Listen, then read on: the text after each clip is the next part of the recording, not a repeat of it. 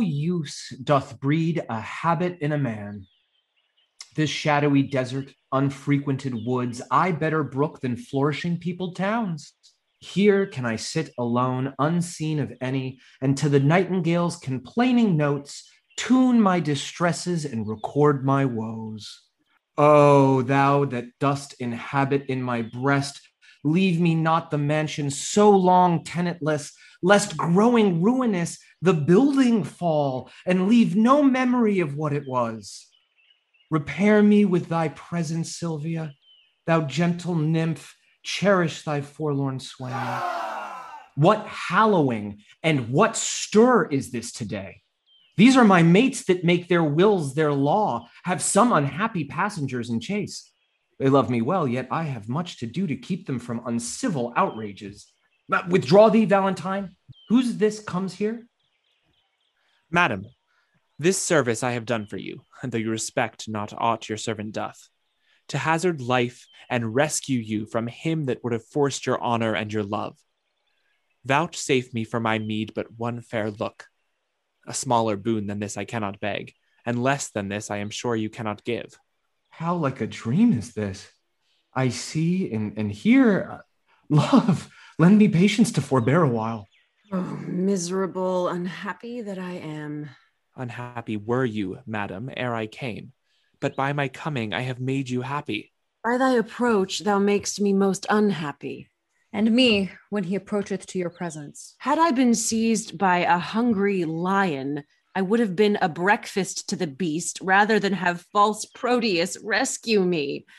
Oh, heaven be judge, how I love Valentine, whose life's as tender to me as my soul, and full as much, for that more there cannot be. I do detest false, perjured Proteus. Therefore, begone, solicit me no more. What dangerous action, stood it next to death, would I not undergo for one calm look? Oh, tis the curse in love, and still approved, when women cannot love where they're beloved. When Proteus cannot love where he's beloved.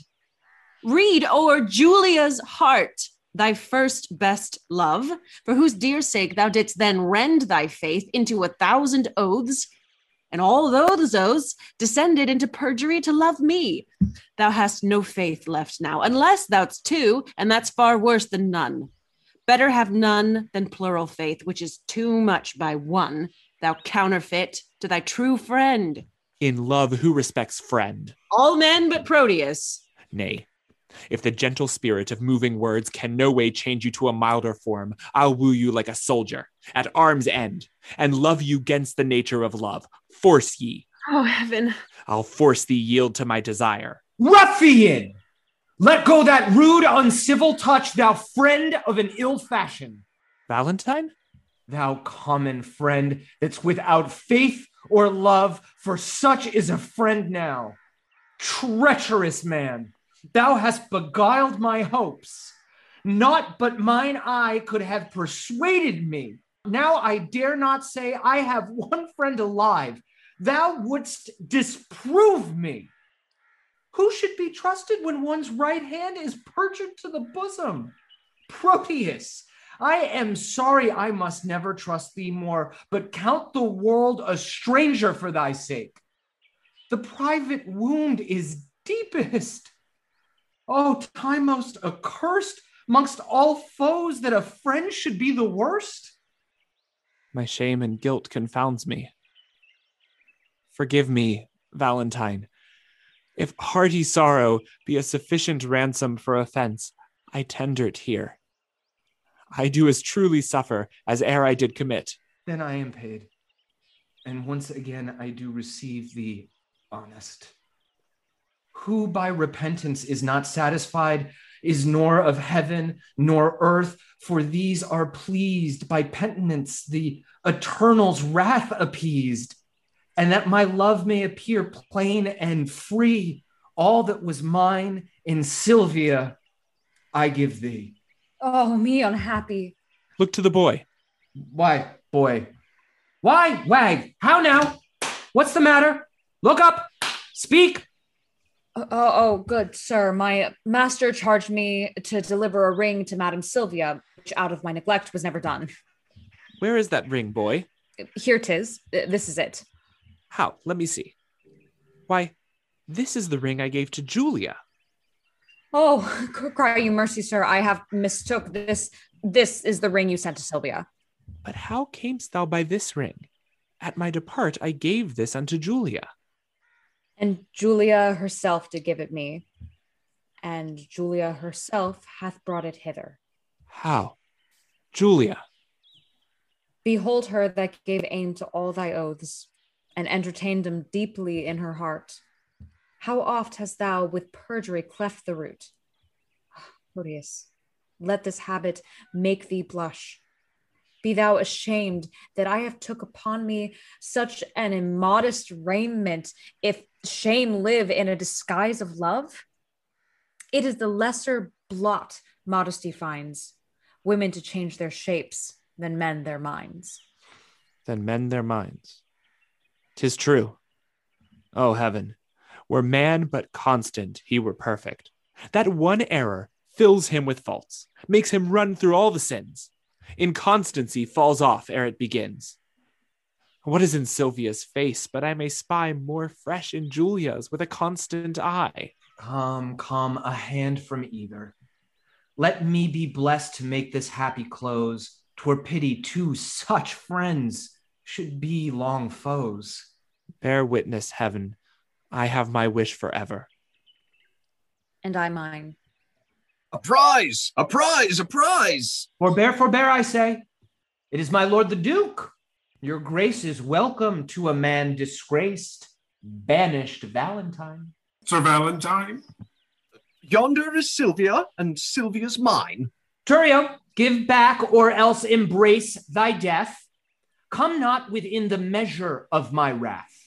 Do not name Silvia thine. If once again Verona shall not hold thee, here she stands. Take but possession of her with a touch. I dare thee but breathe upon my love. Sir Valentine, I, I care not for her, I. I hold him but a fool that will endanger his body for a girl that loves him not. I claim her not, and therefore she is thine. The more degenerate and base art thou to make such means for her as thou hast done, and leave her on such slight conditions? Now, by the honor of my ancestry, I do applaud thy spirit, Valentine, and think thee worthy of an empress's love. Know then, I here forget all former griefs, cancel all grudge, repeal thee home again, plead a new state in thy unrivaled merit, to which I thus subscribe. Sir Valentine, thou art a gentleman and well derived. Take thou thy Silvia, for thou hast deserved her. I thank your grace. The gift hath made me happy. I, I now beseech you, for your daughter's sake, to grant one boon that I shall ask of you. I grant it for thine own, whate'er it be. These banished men that I have kept withal are men endued with worthy qualities. Forgive them what they have committed here, and let them be recalled from their exile. They are reformed, civil, full of good, and fit for great employment, worthy lord. Thou hast prevailed. I pardon them and thee. Dispose of them as thou knowst their deserts. Come, let us go. We will include all jars with triumphs, mirth, and rare solemnity. And as we walk along, I dare be bold with our discourse to make your grace to smile. What think you of this page, my lord? Hmm. I think the boy hath grace in him. he blushes. I warrant you, my lord, more grace than boy.